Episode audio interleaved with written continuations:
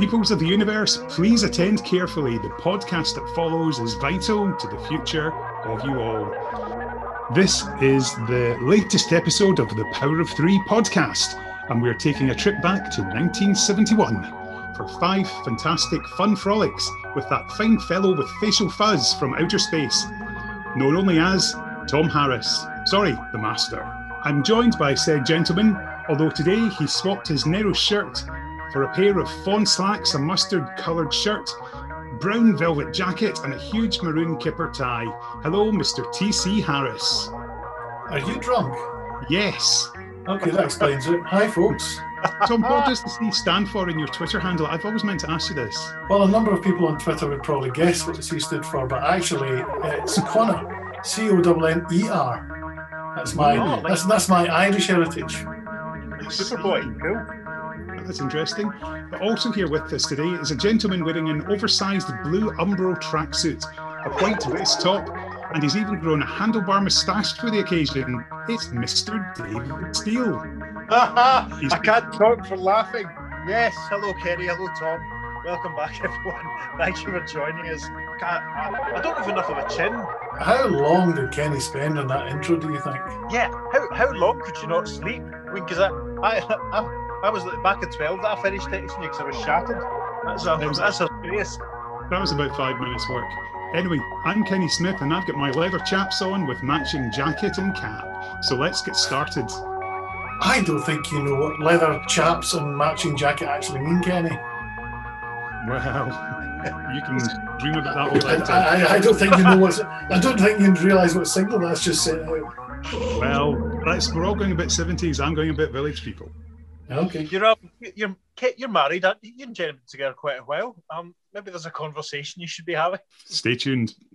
yes, today we are going to chat about the season eight Blu-ray box set recently released by BBC Studios or BBC Worldwide or BBC Enterprises or whatever they're called this week. We're going to go through it and have a chat about the extras and the stories themselves. But Tom, as the more chronologically senior of us, shall we say, what do you remember about watching this series first time around? And what sort of impact did the new regulars make on you, given that we'd had the arrival of the Master, Jo Grant, and of course, the unforgettable Captain Mike Yates? I mean, I remember watching it when it was first broadcast because, yes, I am that old. I, don't remember particularly registering that there was a new companion. I mean, obviously there was a new companion, but I don't remember thinking and, and registering that at the time. My biggest excitement was the realization that the Autons were back because they were my favorite monster because of the year earlier Spearhead from Space. I remember also being vaguely disappointed that they weren't as threatening because you know, there were there were smiley men in hats, and, and which I think when you're a bit older you can see how sinister that was. But the young, now what year was this? Seventy one. So the, young seven year old me just wanted the original Autons back, you know, the shop window dummies, which we got as well in, in Terror of the Autons. But I mean, the, the things I remember most are the most famous set pieces. I remember being horrified at the doctor being strangled by his telephone cable. Uh, I remember when Jo was almost suffocated by the daffodil, and that was really frightening. I mean, I've also had a fear of suffocation, so I, I saw that, and I, I just that gave me nightmares. And although I remember the master in it, I you know looking back, as I say, I can't remember that being his first adventure. I just remember loving the master, uh, who was all over my life back in 71, 72. So the set pieces, yeah, I, I, don't remember an awful lot about the the climax of the story you know, the cable and the, the daffodils were the ones that gave me nightmares at the time. Interesting. So before we discuss the actual stories themselves, let's have a quick chat about some of the various extra features, many of which have been newly created for this set. And we'll have a quick chat about, first of all, Behind the Sofa, which this time around brings us some fun mixes with Janet Fielding and Sarah Sutton. We've got Katy Manning with Stewart Bevan from The Green Death. And there's a new double act, Anjli Mohindra and Sacha Dhawan. For those of you who don't know, Anjli played Rani Chandra in the Sarah Jane Adventures, and Sacha is, of course, best known to Doctor Who fans for playing Waris Hussein in An Adventure in Time and Space. He does know a thing or two about the Doctor's arch enemy, of course, having had a brush with the Master in Big Finish's Dark Eyes 3, The Reviled, where he played an alien creature called Jidam with Alex Macqueen's Evil Time Lord. Actually, before we go on, did anybody notice that when you've got Anjli Mohindra sitting with Sacha Dhawan, there's no divide between them? Are they a couple in real life? Yes, they are. Well, there we go. Brilliant. I didn't realize that, but that's brilliant. I think they're lovely. I really like them. I think they're both great. I was kind of struck with by the by their moments during the, behind the sofa features because obviously you know it was joyous to sort of see Sacha reacting to to Roger Delgado's master, but it was also there was a point when they kind of commented on the term incidental music popping up in the end credits, and they didn't seem to understand what it meant, and I sort of thought, oh, okay. Enlighten us. What does it mean? Well, incidental music. They they thought it. They didn't seem to understand that it meant the music that played during the story they thought it just they didn't really seem to just that was it. They didn't know what it meant, and they and it, you're watching it going, oh, that's right. And you, how long have you worked in the industry? Okay. Mm. I really enjoyed them. I thought the, the, the, that pair I thought were a great double act. I thought there some really interesting insight coming to these things, not with having been involved in sort of like the Doctor Who bigger picture, you know, with the classic series mixes, whereas the likes of Janet Fielding and Sarah Sutton obviously met Jon Pertwee and Katy Manning and various others and I thought it was really interesting, a good, a good fresh observational double act from the pair of them. Yeah, one thing I found this time, I didn't find Janet Fielding as grating as I had done in the last couple of box sets. Maybe just because it was just her and Sarah together and not, you know, with A and other for um, Janet to bounce off. They, they're a great little team as well. It's really nice just watching, and the same goes for, for Katy and Stuart. It's really nice watching these people. And I'll touch on this when I talk about one of the other features that I really liked it's really nice just watching these people who've known each other for a very long time, just enjoying each other's company. It was really you don't feel like you're intruding; you just sort of feel part of it. But it was it was really really nice. One of the features that's on this set is the Living with Levene feature, where Toby Hadoke goes to spend a weekend with John Levene in Salisbury. This previously, of course, appeared on a uh, DVD, but I, for some reason, had never watched it all the way through, and I can't imagine why. And it's completely and utterly mental. I just did not know what to expect. Have you seen this one, Tom? When it I first have came out? I, when I saw the title, I thought it meant he was going to live with Ian Levine. that, would be good. do that. They should do that for the season twenty-two box set. Yeah, yeah. Uh, but I, will now put it on my watch list. I haven't got through a lot of the uh, extras yet. It's very interesting, Dave. What did you think of it? I haven't rewatched it. I mean, I saw it when it was on when it was on whichever DVD it was originally. I can't remember which one it was now. Actually, that's Claws of I quite like. I quite like. All right, must have been reissued. Them. I would have been a special edition of Claws of Axos, wouldn't it? With some added value material to get us all to buy the story for the umpteenth time, and we all did. I really like John Levene. I can tell the story again about when I was visiting my auntie and uncle a couple of years ago, and we, we had the day out in Salisbury. And I remember as we, we were sort of on our way in, and there was a sort of park and ride thing there, and the bus was empty. And I remember Monclean sort of saying to the driver, you know, is um, what's you know what's going on? And the driver said, well, this was the this was in the wake of the nerve gas attack. And the driver saying to Monclean, that's why the bus is free now. They're trying to encourage people to come back into the town centre. And a light sort of switch sort of flicked to my head. And I remember saying to my, my auntie and uncle, oh yeah, because I John Levene, who was Sergeant Benton in Doctor Who, he lives he lives here. He did a video and oh, that's right, yeah. So I wonder if we'll see him. And literally, we got off the bus, crossed the road, went through a little archway, crossed another road, and there's John Levene walking towards us along the pavement. Yeah. so of course I said hello, and I think he was delighted to be recognised. He was great. He put his shopping down straight away, and he was like, "Right, let's get the photo taken." He couldn't have been nicer. I mean, he's. I'm not going to say anything disparaging about him because he's lovely. He's obviously, you know, he's, he's had his life like everyone else, and he's a character, and I like that in him. You know, I like a character. Didn't he do stand up at one point? I think he's done pretty much everything at one point or another. Where he's like, I think he said that he hosted coverage of the Emmys or something like that. But um, quite where that fits in with the real world and John Levene world, I'm not quite sure. But he seemed to be quite a decent golfer as well. I was quite surprised to see that. I mean, of all the times, my in-laws live just outside Salisbury, and I've spent many a time down there looking for John Levene, but never once seen him prowling the streets. That's hilarious. I saw him literally 10 minutes after I thought we, might see him because Monk Ian thought it was, he still talks about it. He says it was the way David. He said it was the way you kind of rolled your eyes and went, "Oh, there he is." You were completely unsurprised, and I was like, "Well, you know, I have a knack for these things."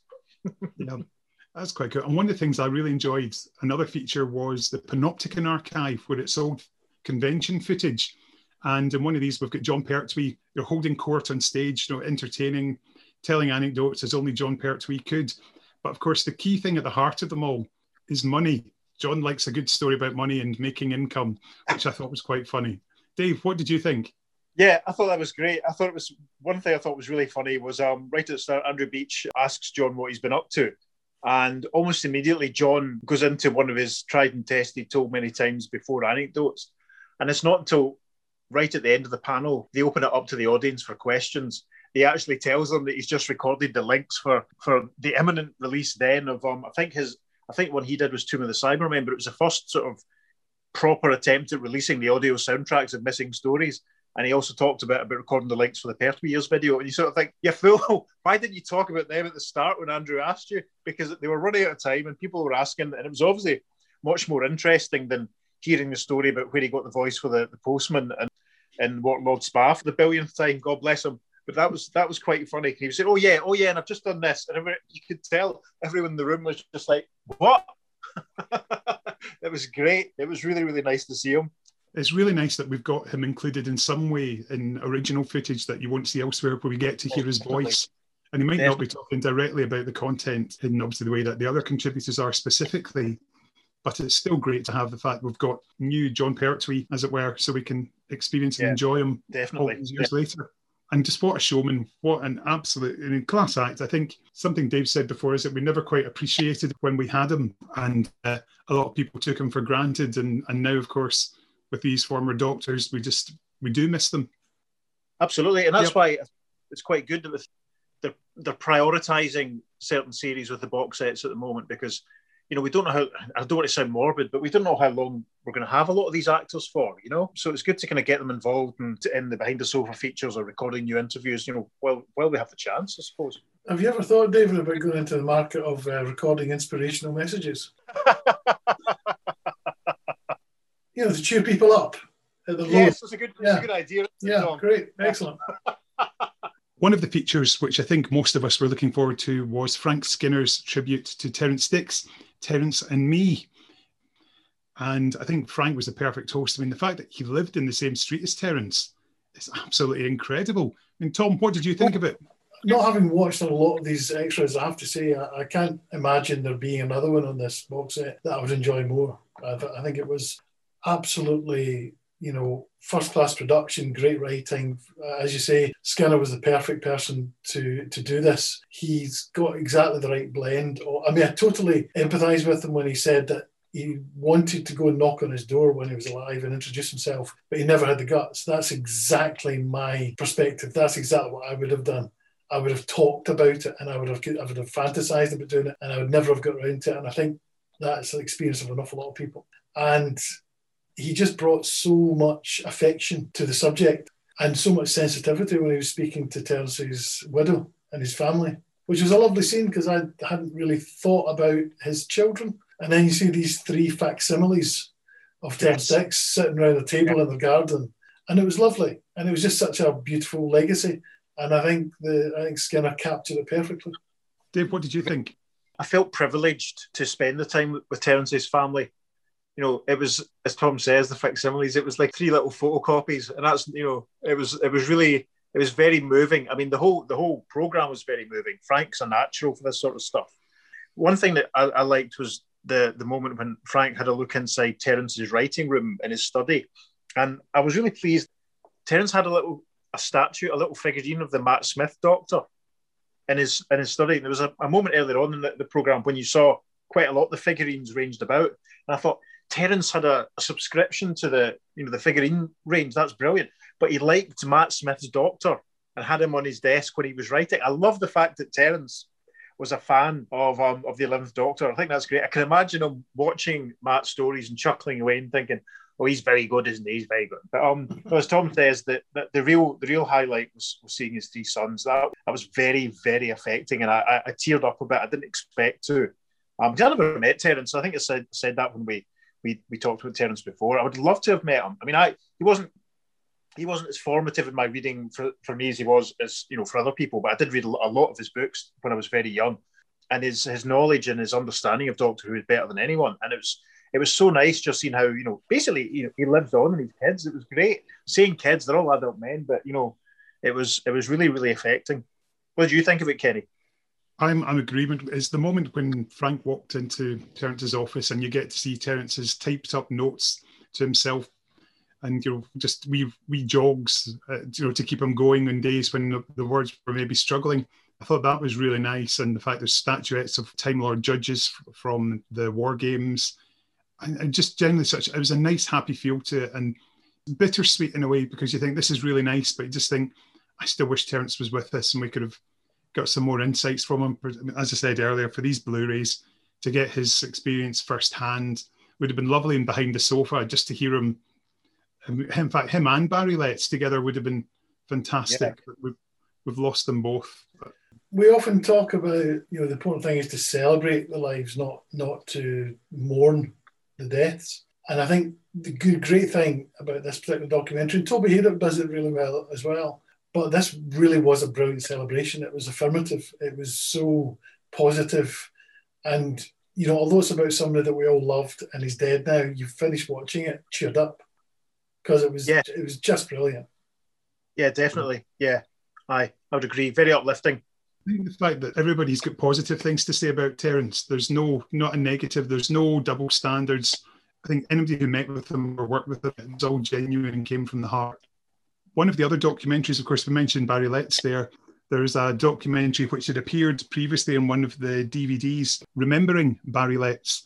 And it was really nice touch as well, where we got to meet one of his sons and we found out about his life and the fact he's you know, the pacifist who ended up becoming a, a, captain of a vessel in the Navy in World War II, and just what made him, you know, with his Buddhist beliefs and things like that, just to what a fighting man. And think what a great double act he and Terrance were.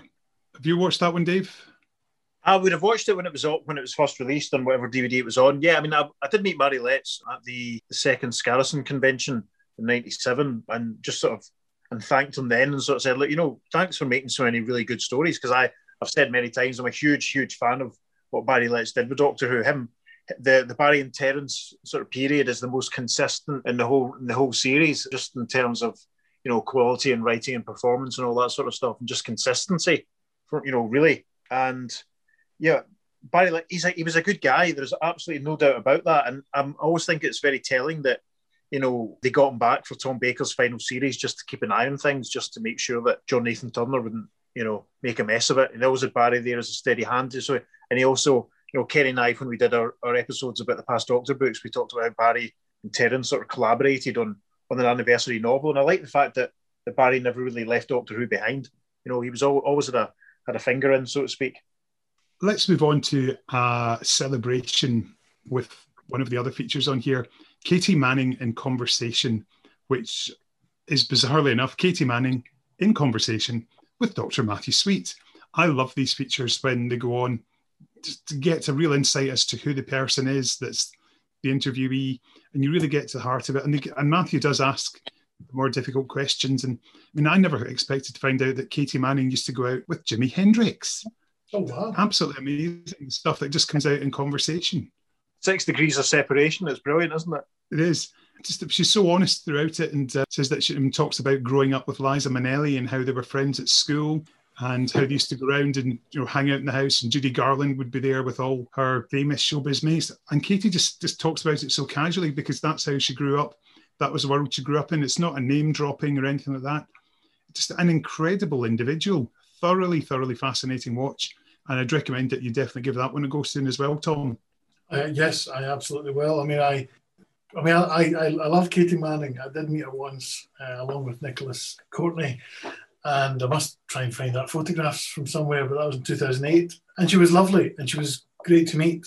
I have to say, sometimes when I've listened to her interviews since then, especially some of the stuff she's done for Big Finish, I can't really associate her with Jo Grant from the 70s. I, I just think the, the character, the voice, the personality, are, they are so removed from what I remember in the original series that I, I, I find it quite difficult to take Dave, what did you think of it? I thought it was excellent. Matthew Sweet has done the showcase interviews in each of the box sets. I hope he's doing one with Sylvester for season 24. Um, I look forward to that. I found them kind of variable overall. It felt sometimes with the Tom Baker and the Peter Davison ones that we didn't really get anything that we hadn't heard before. It was almost in some cases like sort of reheated convention panel stuff. The Philip Hinchcliffe one was was a bit better, but I felt that sometimes on the Philip Hinchcliffe and Peter Davison interviews, you could tell that Matthew was doing his best to do some digging, but the Peter and Philip weren't weren't willing to walk down that path. So with all that being being said, I think the Katy Manning one is the best one he's done because, as Kenny is saying, you got a much much better idea of Katy's life and of Katy the person, rather than just talking about Jo Grant for you know for an hour and a half, which you know it could have been. I've, I've met Katy a few times. I think she's brilliant. She's a force of nature. Uh, and much to what I said before in the past about Jon Pertwee, I'm slightly in awe of the life that she's had and the, everything that she's done. And this, I felt this was a really good interview because you get a real sense of her career, a real sense of where Doctor Who sort of falls into it for her, definitely important. And you got a much better sense of who Katy is rather than the slightly dizzy lady that she sometimes sort of plays in other special features. Do you know what I mean? Yeah, that does make sense. I think she's very honest, and obviously nothing's been held back. Everything is, you know, fair game for interviewing to be asked about, and I think it was a, a really fascinating insight to get to know her a lot better.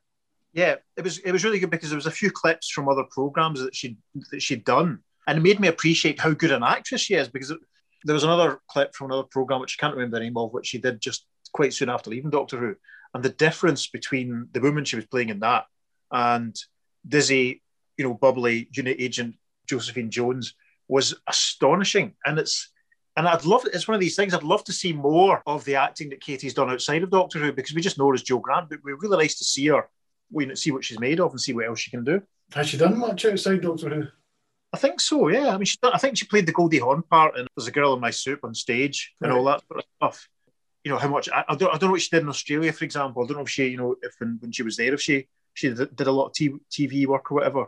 But it's always it's always nice to just get these little glimpses of of Doctor Who actors in other things. I mean, I watched Gangsters recently. Man, I could do. A, I really want us to to do Gangsters for the for the the Doctor Who family tree, and that was really good because there's a good few actors in that that appeared in Doctor Who, and it was really nice seeing them in other things and we all talked we, we talked before about Pertwee as Worzel Gummidge and Peter Davison as Tristan Farnon, but it's it's these are quite well known, so it's nice just to occasionally see one of Doctor Who stars play, you know, turning up in something that isn't as well known. And I really would love to see a few more things that Katy was in, just just to get a better, you know, sense of her. I think she was better than Jo Grant. Does that make sense? No, yeah, it doesn't it does. make any sense at all. It, no. doesn't, it doesn't make sense. So one thing that I don't know if you were Tom that her ex partner when she lived in Australia was Barry Crocker. Should I know the Barry Crocker? It doesn't. Well, it rings a bell. He's the guy who sang the original Neighbours theme. Right. Okay. There you go. The six degrees of separation. There we go. Once there we again. Go. Another one there. Of course, Katy features in another feature as well, Devil's Weekend, where she and John Levene and Bessie go back to the village of Aldbourne, where they filmed The Demons have a look around and you can see the village as it is. And there's the bit of the legacy that it has now the fact that there's a local garage where Bessie once got repaired. And the guy who owns that has made a post box, which is sort of TARDIS shaped. And he's also made a Dalek as well, which talks with a very strong Wiltshire accent, which is great fun. It's again a really nice feature, just going back and the impact that the that you know a few weeks of Doctor Who filming had on this little place, which is not that far from Swindon most enjoyable. Dave, did you watch this one? Yes, I did. It was again very like the Terrance. I I, I was very moved by it. Very like the Terrance program. Very the word I keep using is affecting, and I will say it again when we talk about one of the other features. It was really nice hearing the memories of the people that lived in the village who were there when the program was made, and great seeing Katy and John Levene together.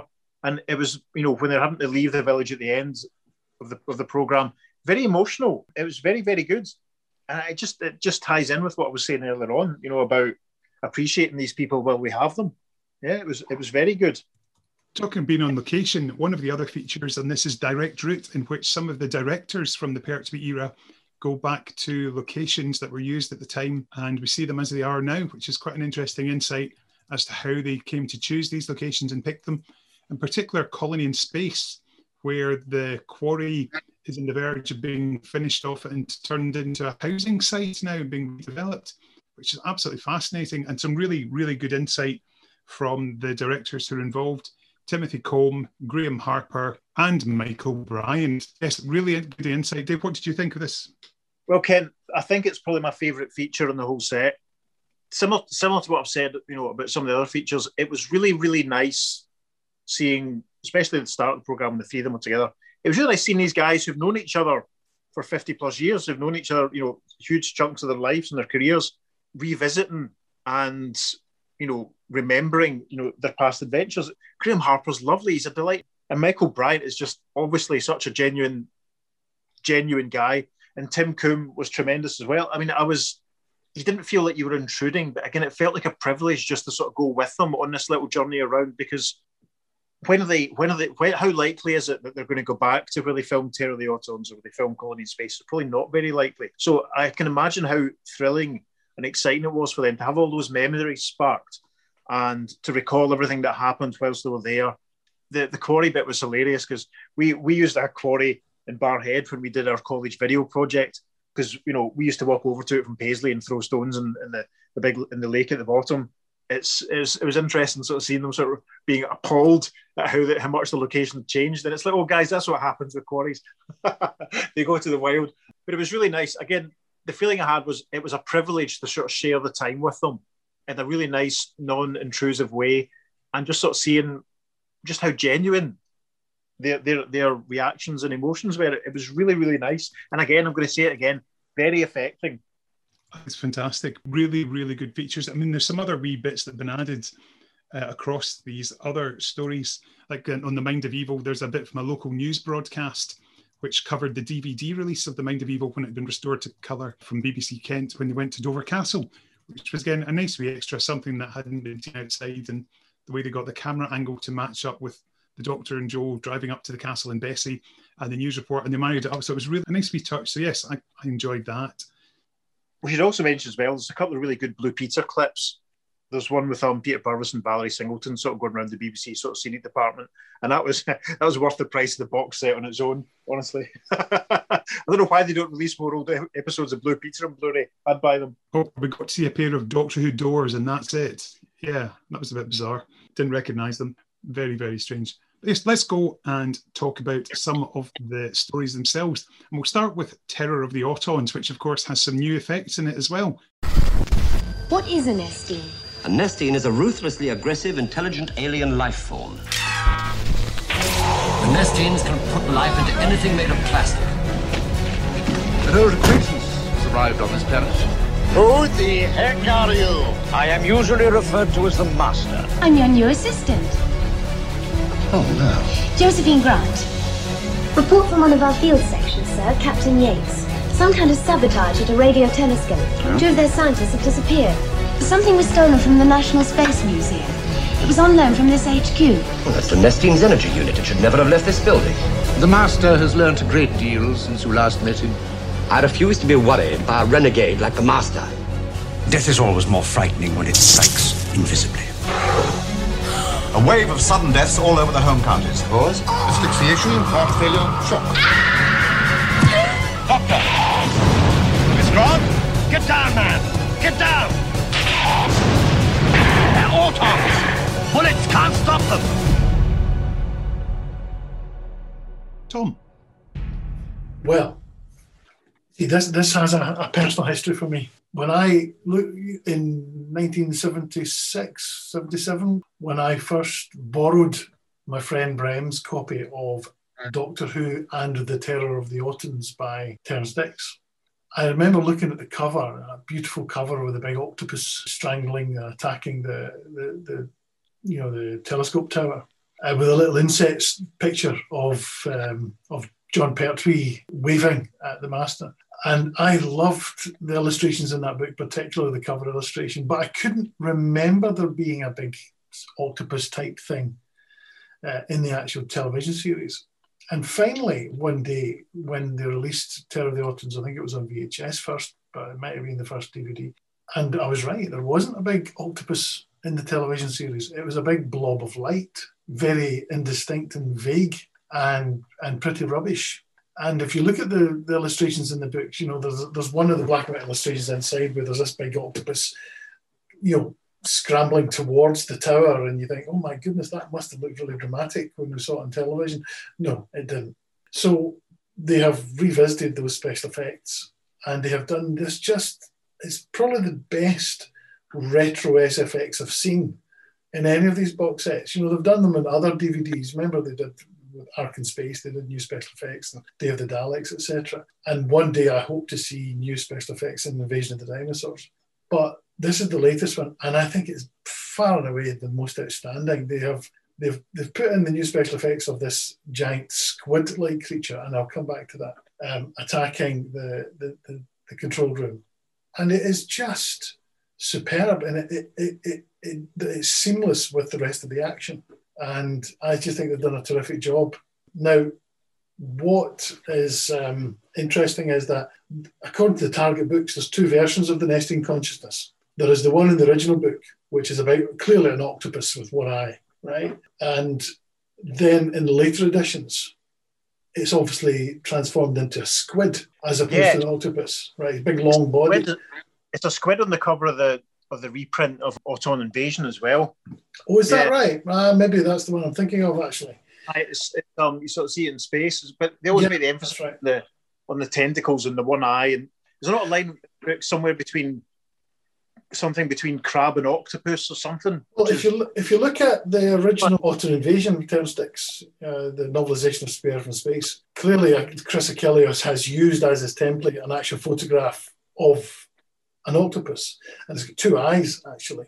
But it's a brilliant illustration. And once again, now that I remember it, you know, watching uh, Jon Pertwee get, you know, hold the tentacles around his own neck in order to be strangled in the last few scenes uh, doesn't quite measure up. But the but the illustrations were brilliant. Anyway, the, the, they've decided that it was a squid. It was a, a, an interstellar squid who attacks. And despite my preferring an octopus, it is just brilliant. It just looks so authentic. And the troll doll as well, the new version of it is really good as well. Again, seamlessly fitting in. Yeah, absolutely. It's terrifying. Yeah.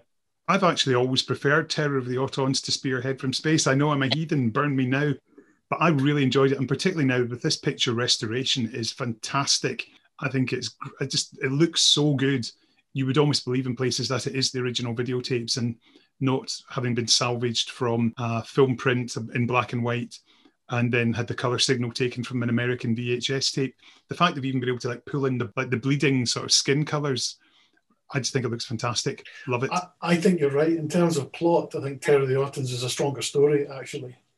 I think yeah. Uh, uh, yeah. Spear from Space has got some amazing set pieces, particularly when the poacher hides the Nestene sphere in, in his shed and the Auton comes looking for it. That is one of my earliest TV memories, and it is still quite shocking and quite, you know, incredibly nightmare giving. But I think in, t- in, terms of the plot, I think you're right. Terror of the Autons is, is a is a better story. I think it. I think it's better than Spearhead in some ways because it doesn't have to worry about introducing a new Doctor. Yeah, you know, it's, it's allowed. They've obviously thought, right, You've had a year to think about it, and it's like, right, what else can we think of that we can use the Autons to do that will be scary and clever? And, and they totally go with it, and that that's tremendous. I really liked the work that's been done and just um tying up the CSO fringing in the story. It looks like they've keyed in new backgrounds in a lot of it to, to match the lighting of the studio footage, and they've really done a number on it. It's it's tremendous. You know, kudos to everyone involved. They really, really deserve the, the congratulations my, my final thought on Terry Autons is, is this. I still do not understand why the producers during Classic Who never thought to bring them back. I know there was a plan to bring them back for Five Doctors, but it's such an, and they didn't, you know, and it's such an obvious monster to resurrect. I'm sure John Nathan Turner uh, could have done it and disappointed whole new legions of fans over the resurrection of a new monster. I'm told there was a plan to use them in a story in the in the original, the originally sort of conceived season 23. I think there's a the story goes that Robert Holmes was given a, a shopping list of you know the Master and the Rani and Autons in Singapore and told to write a story, but he didn't get much further than a, an outline before the the axe sort of fell in the original season 23. But you're right. I mean, um, I wonder if maybe they were seen as being too much of a hot ticket, you know, because the there were so many complaints about how scary they were. I wonder if that put them off using them. I don't know, but they were used obviously very well in the Divide series. Yeah. Perfect way to relaunch it with Rose. Next story The Mind of Evil, which of course restored from scratch with zero colour at all, manually recoloured episode one, and colour restoration in the rest of the episode. Science has abolished the hangman's noose and substituted this infallible method. Now, when the process is completed, the negative impulses that made this man a criminal will have been removed. This machine has the power to affect men's minds, Governor.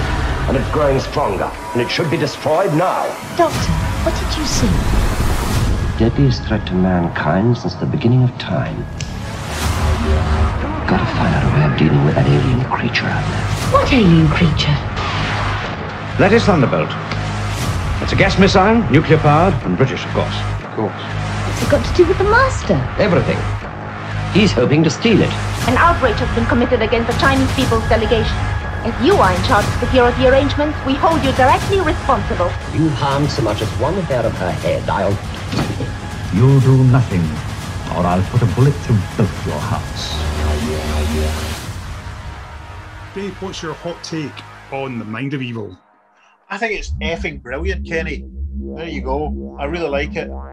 It's it's I like the scope, I like the range of all the locations and you know everything that's going on from the, the peace conference to the, the the master, you know, listening to to um to music in, in the car and the, the multiracial cast and the brilliant cast of people in the, the prison scenes, you know, Michael Sheard and the guy from Power of Pro, whose name I can't remember, who my dad was a big fan of.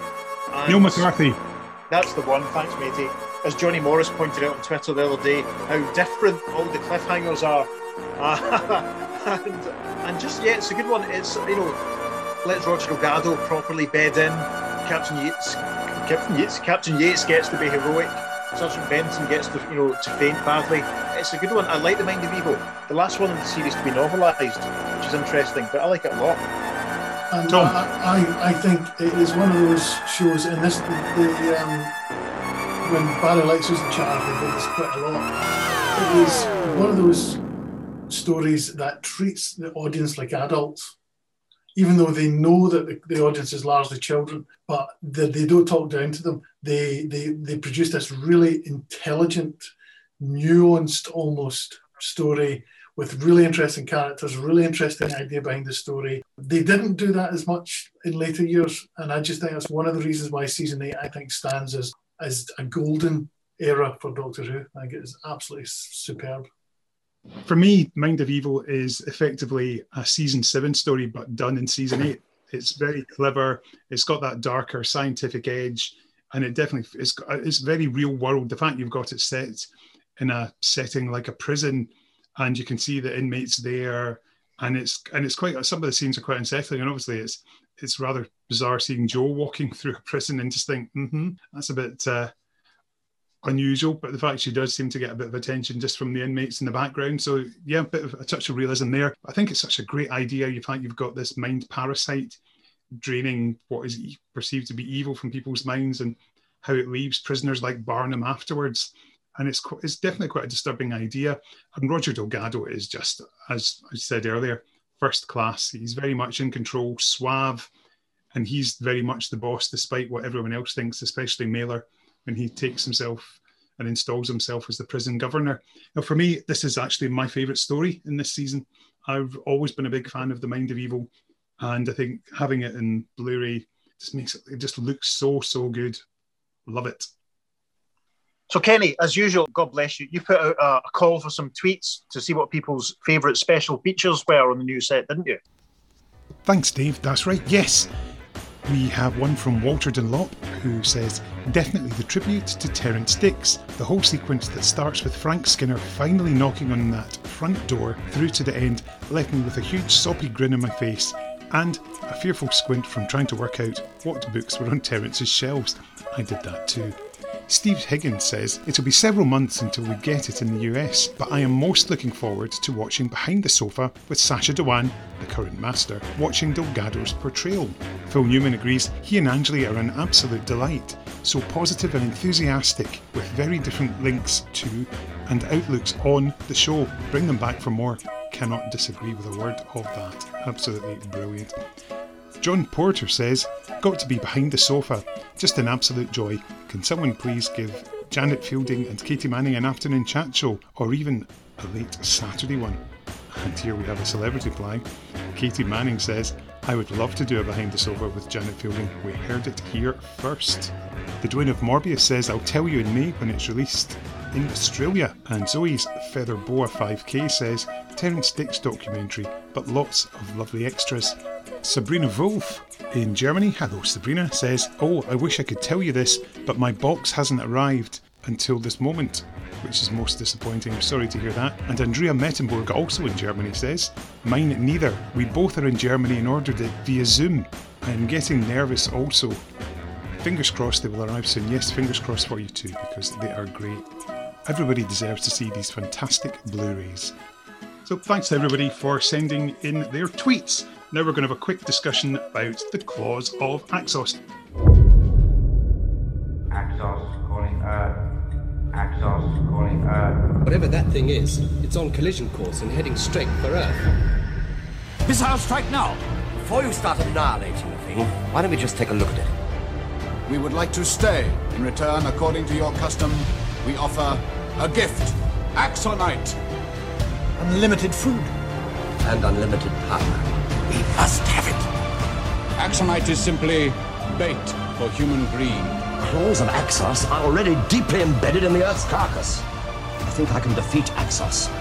But I must have the Master's help. Do you know you can't trust him? He'll kill you the first chance he gets. We either escape together, or we die together. Are you suggesting an alliance? Why not? Lies are useless, Time Lord.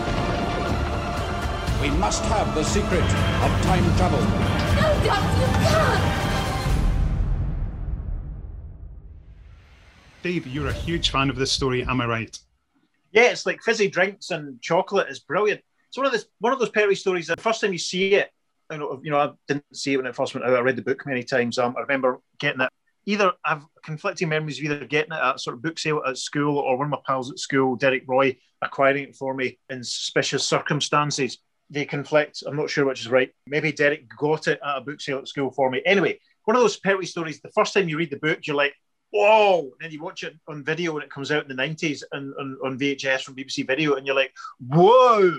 But I've reconciled myself to that now. I remember how bad the picture quality was on the very first VHS release of it, especially the middle episodes. But they really did a number on it on DVD. And then, of course, they did another restoration for it and it got a special release, a special edition release on, on, on DVD. And they really, really tidied it up. So it's nice to see it even, you know, to see it even sharper. It's um it's a, I find it quite a quite an interesting story. It's you can really tell the doctor is straining at the chains of his exile, and he's really fed up with all the bu- bureaucracy of of UNIT and the British government and all that sort of stuff. And I think Johnsy gets that over very, very well. And there's all the stuff with the brigadier, you know, being being sort of bumped out of his, his position, which is you know already happened to him a couple of times by this point. Yeah, it's a good one. I love all the location filming. It's nice to see that being revisited by by the directors and the other feature it's it's um yeah, it's a good story. I like it. Tom. I, remember watching this on it was first broadcast and, and, just think it was wonderful. Once again, memories originally were quite vague. But f- fun enough, going on from our earlier discussion with Terrance Dicks, much as we love Terrance Dicks, we can we can all I think acknowledge, as he did himself, that there was a period when he was writing the target novelizations when he was basically taking the script and he was copying the script into the books, and there was hardly any other extras. There was hardly any characterization or any description beyond what was in the, the novels. So, for example, Dalek Invasion of Earth is one of his worst adaptations because there's nothing in it really. It's just it's just what was in the script and very little extra. And I remember being quite disappointed with that. What was the point I was going to make was that the Claws of Axos novelization came out within a month of either before or a month after the, the Dalek Invasion of Earth. And the difference is amazing.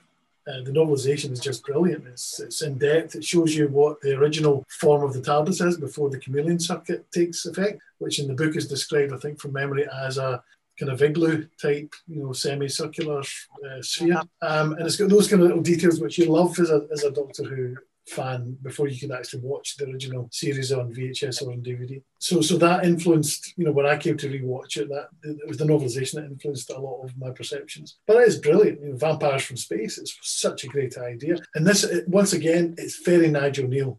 You know, it's very Quatermass and that was intentional. And I think that was the right judgment as well because it is it's, it's such a, a, a, great notion. And once again, it treats the audience as as adults and gives them something really interesting to think about.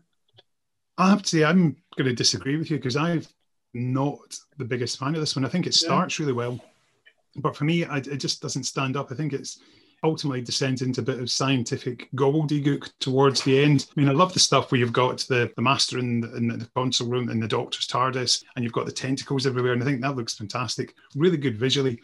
But I just think it could probably have done with another spit and polish on the script just to give it that, just to make it just that little bit less sciencey, wyancy for me. And just, I mean, there's moments in this when obviously when the doctor's being rude and it's to uh, Mr. Chin from the ministry. But I mean, there's the moments in this season that I find it quite uncomfortable, particularly when he first meets Jo and dismissing her as a ham-fisted bun vendor and it's quite rude to her. And I, to me, the Doctor should not be like that. I find that quite. that's something that I don't particularly like about the Third Doctor, the way he's so dismissive of some people. But that's but just a personal take.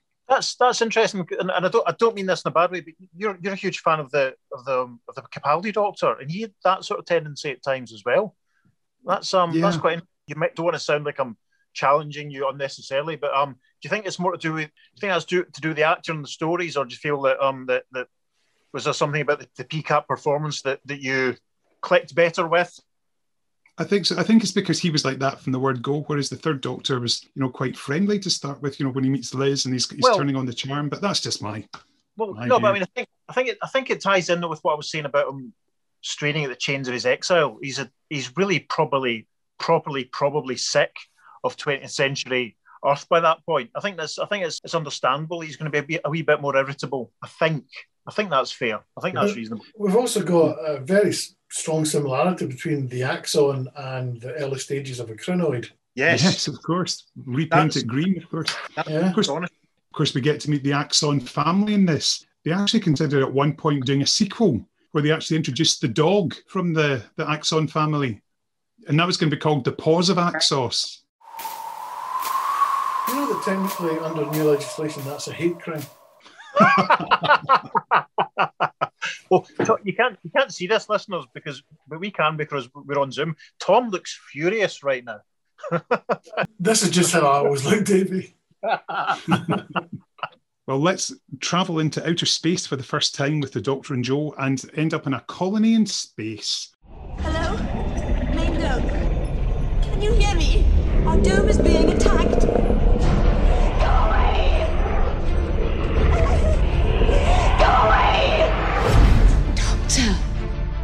This report. I want to know look at it. The exploitation of this planet can make us both rich. If we get rid of the colonists. This is our world. You've no right to be here. Look, we've as much right to be here as anybody else. My corporation has been assigned the mineral rights on this planet. Even if it means turning this planet into a slag heap. That's good for IMC, is good for Earth. Earth or your corporation's profits? Scaring people is one thing, but murder... Say where you are. Get out of my way! I remind you that I am captain of this ship and we are on an alien planet. You strike me, I can have you executed without trial. It's the Master! We're not going to start a war. Take cover! I've been chained to a bomb, hunted and shot at. As far as I'm concerned, the war's already started. You will soon see the most powerful weapon ever created. How are we going to get out of here? Get off this planet. I'll send a fleet to wipe you out. If you don't help us, we're all going to die! Look out! You intend to hold the universe to rats. This planet of yours could be the center of a mighty empire. I will not join you in your absurd dreams of a galactic conquest. Then die!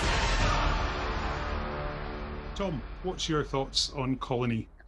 It was only when I rewatched this that I realised that the dematerialisation and rematerialisation of the TARDIS is done very cack-handedly because yeah. the director didn't know how the TARDIS materialised and dematerialised. I, I once again, I'm sorry, I, I, I can't think of a single Jon Pertwee story that I don't love, uh, apart from the Mutants, but I'll, we'll come to that in another story. I, I loved kind of Colony in Space once again, largely informed by my original memories of it when it was first broadcast. I remember probably because you hadn't been into outer space for a long time, I, I was really captured by it, and I was very excited with the idea of being another planet. I love the idea of colonization. Love the idea of this monster coming and killing some of the colonists. Master, of course, turns up, and and the, the that image of the small native thing that appears and then you've got the wee the wee shrunk baby at the end, who's the yes quite a disgusting looking thing actually, and I loved all of that. And actually, when I saw it again as an adult, none of the story made an awful lot of sense. Or didn't the, the ending, the, the bit with the native seems very added on. You know, didn't really have enough of relevance to the rest of the story. But once again, intelligent and quite ambitious, and and I just think Doctor Who Classic was at its best when it did that. I really like Colony in Space. I like it a lot more, I think, than a lot of other committed Doctor Who fans do. A lot of committed Doctor Who fans say that it's very boring and very dull. But I think that's probably because they've tried to watch it all in one go rather than imagining what it was like over six weeks in 1971. I like it because the same for the reason I like a lot Pertwee six parters. There's a large supporting cast of new characters, and that really lets the story breathe and really fills it out. It's a great guest cast in this story. Bernard Kay for one, and I I like a good Pertwee six parter. I like the fact that you can just sort of wallow in it and just you know Doctor at this point it's as much still as much a serial drama as it, as it was in the 60s and you know it's an interesting story because I've, I've heard it suggested that that for the Master and the Doctor season 8 happens in different orders. And it's ah. nice to think about how the Master might have gone for the Doomsday weapon before he, he even went to Earth in the first place or or before he tried he tried the Keller machine, that sort of thing. Never sat down and worked out what the, the, the, most likely order for the master would be, but it's a good one to sort of think about for that. I love the Time Lords at the start. I love that scene. It's it's so cool, and you know before the Time Lords were sort of you know became seen a bit more regularly as you know later on in the seventies. I like it a lot. Yeah, I love the scene when when Jo is nervous about traveling to another world, and that's something that Jo never really loses in the series. She'd much rather stay at home. And I like how the doctor is sort of he's not blind to the fact that Jo's uncomfortable, but he can't wait to get onto the surface of another planet for the first time in a long time. I really like it. It's a good one. What do you think, Kenny? I'm fairly ambivalent towards it. It's not one of my favourites. I mean, I remember reading the Doomsday Weapon novelization and loved it. But when it came to watching this, I just found it a bit flat. I think it's the visuals just seem for me sort of are hugely detracting as it just looks so washed out and dull. And even by the time we get to meet the aliens and their and you're obviously the glove puppet leader of them all, it's just I've heard of being a puppet leader, but that's taking it to extremes actually. No, it's not it's not one of my favourites, and it's what not one that I will be hugely reaching for the shelf off, off the shelf to watch again and again. One perhaps for a, a, rainy day and watch a couple of episodes at a time, perhaps, but um, no more than that. As as Dave says, it's for me. It's I don't think the character's that engaging, and there's not much of an emotional resonance for me. So gasp! That's yeah. terrible. I know. But hey, let's go for something that I'm sure that we all love in Doctor Who and the Demons. Beltane is come, tread softly, for lo, the prince himself is nigh. Devil's End. The very name sends a shiver up the spine. There is something strange about Devil's End. I conjure thee and charge thee, Azal. Arise, arise at my command. Azal, Azal, You saw the devil? Yes. Satan, Lucifer, the Prince of Darkness, Beelzebub, the Horned Beast. Call him what you like, he was there. Suppose something was to happen and nobody knew the explanation. Well, nobody in the world, in the universe. Well, that would be magic, wouldn't it? My theory is right. We're all in mortal danger. Everyone in the village? Everyone in the whole world. Domination with a master or total annihilation. Well, this demon could destroy the world. Almighty Azal, be present here at my command and truly do my will. As my will, so mote it be. Stop! Don't pull that stone! Don't! Shut for the wings there. Five rounds rapid. Kill him! Kill him now! You kill me now, you will wander throughout eternity whether you should have listened to my words. Obey me!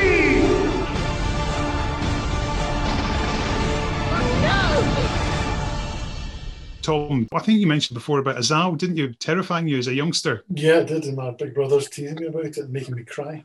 yeah, I, I, I, this remains, I think, probably my all-time. If I had to choose one adventure from the classic era, this would be it. It's flawed, of course, as they all are, but there are so many clever set pieces, such brilliant characterizations, great story. Once again, very, very Nigel Kneale. You'll have guessed that I'm a big uh, Quatermass fan. They don't even try and hide the fact that it's inspired by, by Nigel Kneale. I think I remember reading that Nigel Kneale himself got a bit annoyed about the extent to which under Barry Letts and Terrance Dicks they did kind of plagiarise it. And I can understand that, but I'm glad they did because it is this is just superb 1970s watching. There's, it's flawless. Well, I, I originally started off to say it's, it's flawed. It, it's not flawless, but it is as near to perfect Doctor Who from the 70s that you can get. I don't have much to add because you know we've we've talked about it a few times already. I think you know Tom picked it as did you did Tom pick it as his desert island story about or is my short term memory failing me already? And obviously we talked about it. We covered Night of the Demon, and I'm sure we've talked about it in the past. There's not a lot to add. It's the quintessential sort of Johnsy Pertwee story. The unit family, the master, English village. It's it's terrific. The book is amazing. We all read the book when we were younger. I really really like it. It my my favourite cliffhanger, just to mix it up, is, is the appearance of Azal. I think that's tremendous. As, you know, I love the way that you can work out how they did the CSO. I think Roger Delgado is probably the best he ever is in this story. And yet, in five rounds rapid and all that, it's terrific. Absolutely agreed. This is definitely an absolute belter. And of course, one you didn't mention is um, Dennis Wheatley similarities as well. Of course, with the Devil Rides Out, where you've got the all the Iho Iho Azal and in the cavern, and the summoning of Azal, who I think when I was when I was really small terrified me in the Radio Times 20th anniversary special. And there's that picture of him where he's up against the CSO blue background. And every time I was reading those pages, I had to get a bit of paper to cover him over because I just found him so scary when I was nine and ten years old. Oh, son, you're, you're such a delicate wee soul. Oh, once upon oh. a time. Oh, it's a brilliant story. I, I, think it's so well structured, and there's so many things in it, like the heat barrier, the spaceship that's tiny and then it expands and uses it and you know absorbs the heat and yeah. all that stuff. It's so clever. As you say, it's very Nigel Kneale, but I think with a good dollop of Dennis Wheatley thrown in for very good measure, and it's a very much a satisfying end to the season. I was looking for. There was a book that I read. It might. Oh yes, I think it was the Discontinuity Guide that described "Chap with Wings Five Rounds Rapid" as the worst line in Doctor Who ever. Oh, for God's sake! And I kind of had to read it twice because I thought maybe there's been a typo here. I can't imagine anyone thinking that that line was anything other than genius. oh, oh. God. Oh well. Whoever gets them through the night. Yeah, indeed. And just finally, a quick word in conclusion. Roger Delgado, of course, was introduced in the series, very much became an instant favourite, and you can see why. Charm and charisma, and just absolutely dominates every scene he's in. Well, indeed. Do you think, though, that they made a mistake in having him in every single uh, story? Yes. I think you can have too much of a good thing. The fact that he's not in every episode of Colony in Space, mm. definitely that works. And then later on, but yeah. for me, we're overall, great character, and I really couldn't have any more. I could quite happily watch Delgado stories first yeah, every day yeah, week. Absolutely. Yeah, Roger, he's a class act, no doubt about it. Brilliant. Gentlemen, thank you very much for your time and space today and proving that eight is great. Tom, once more, it's time for the parting of the ways. Yeah, cheers. Dave, bid our lovely listeners a fond fare thee well. Yes, take care, everyone. Look after yourselves. Check out our other podcasts. You know it makes sense. Peace and love. Peace and love. And when you're invited to take your vaccine, go and take it. Oh, yes. Absolutely. If you want to follow us on social media, you can get us on Twitter at Power of Three Pod. You can find us on Facebook where you can find links to episodes and you can leave comments, positive one only, please. And if you're interested in finding out more about us, you can visit our website as well, which is www.powerof3, that's the number three pod.com. And for me, Kenny, I'm off down the cloven hoof with the brig and Captain Yates for a socially distant five rounds rapid, except it's shut, so I won't bother. So until next time, this has been the Power of Three. Dave, what are we playing out with today? Oh, Kenny, I'm glad you asked. Well, we mentioned them earlier on, so let's leave the audience now a little bit of the master, Jimi Hendrix, with Crosstown Traffic.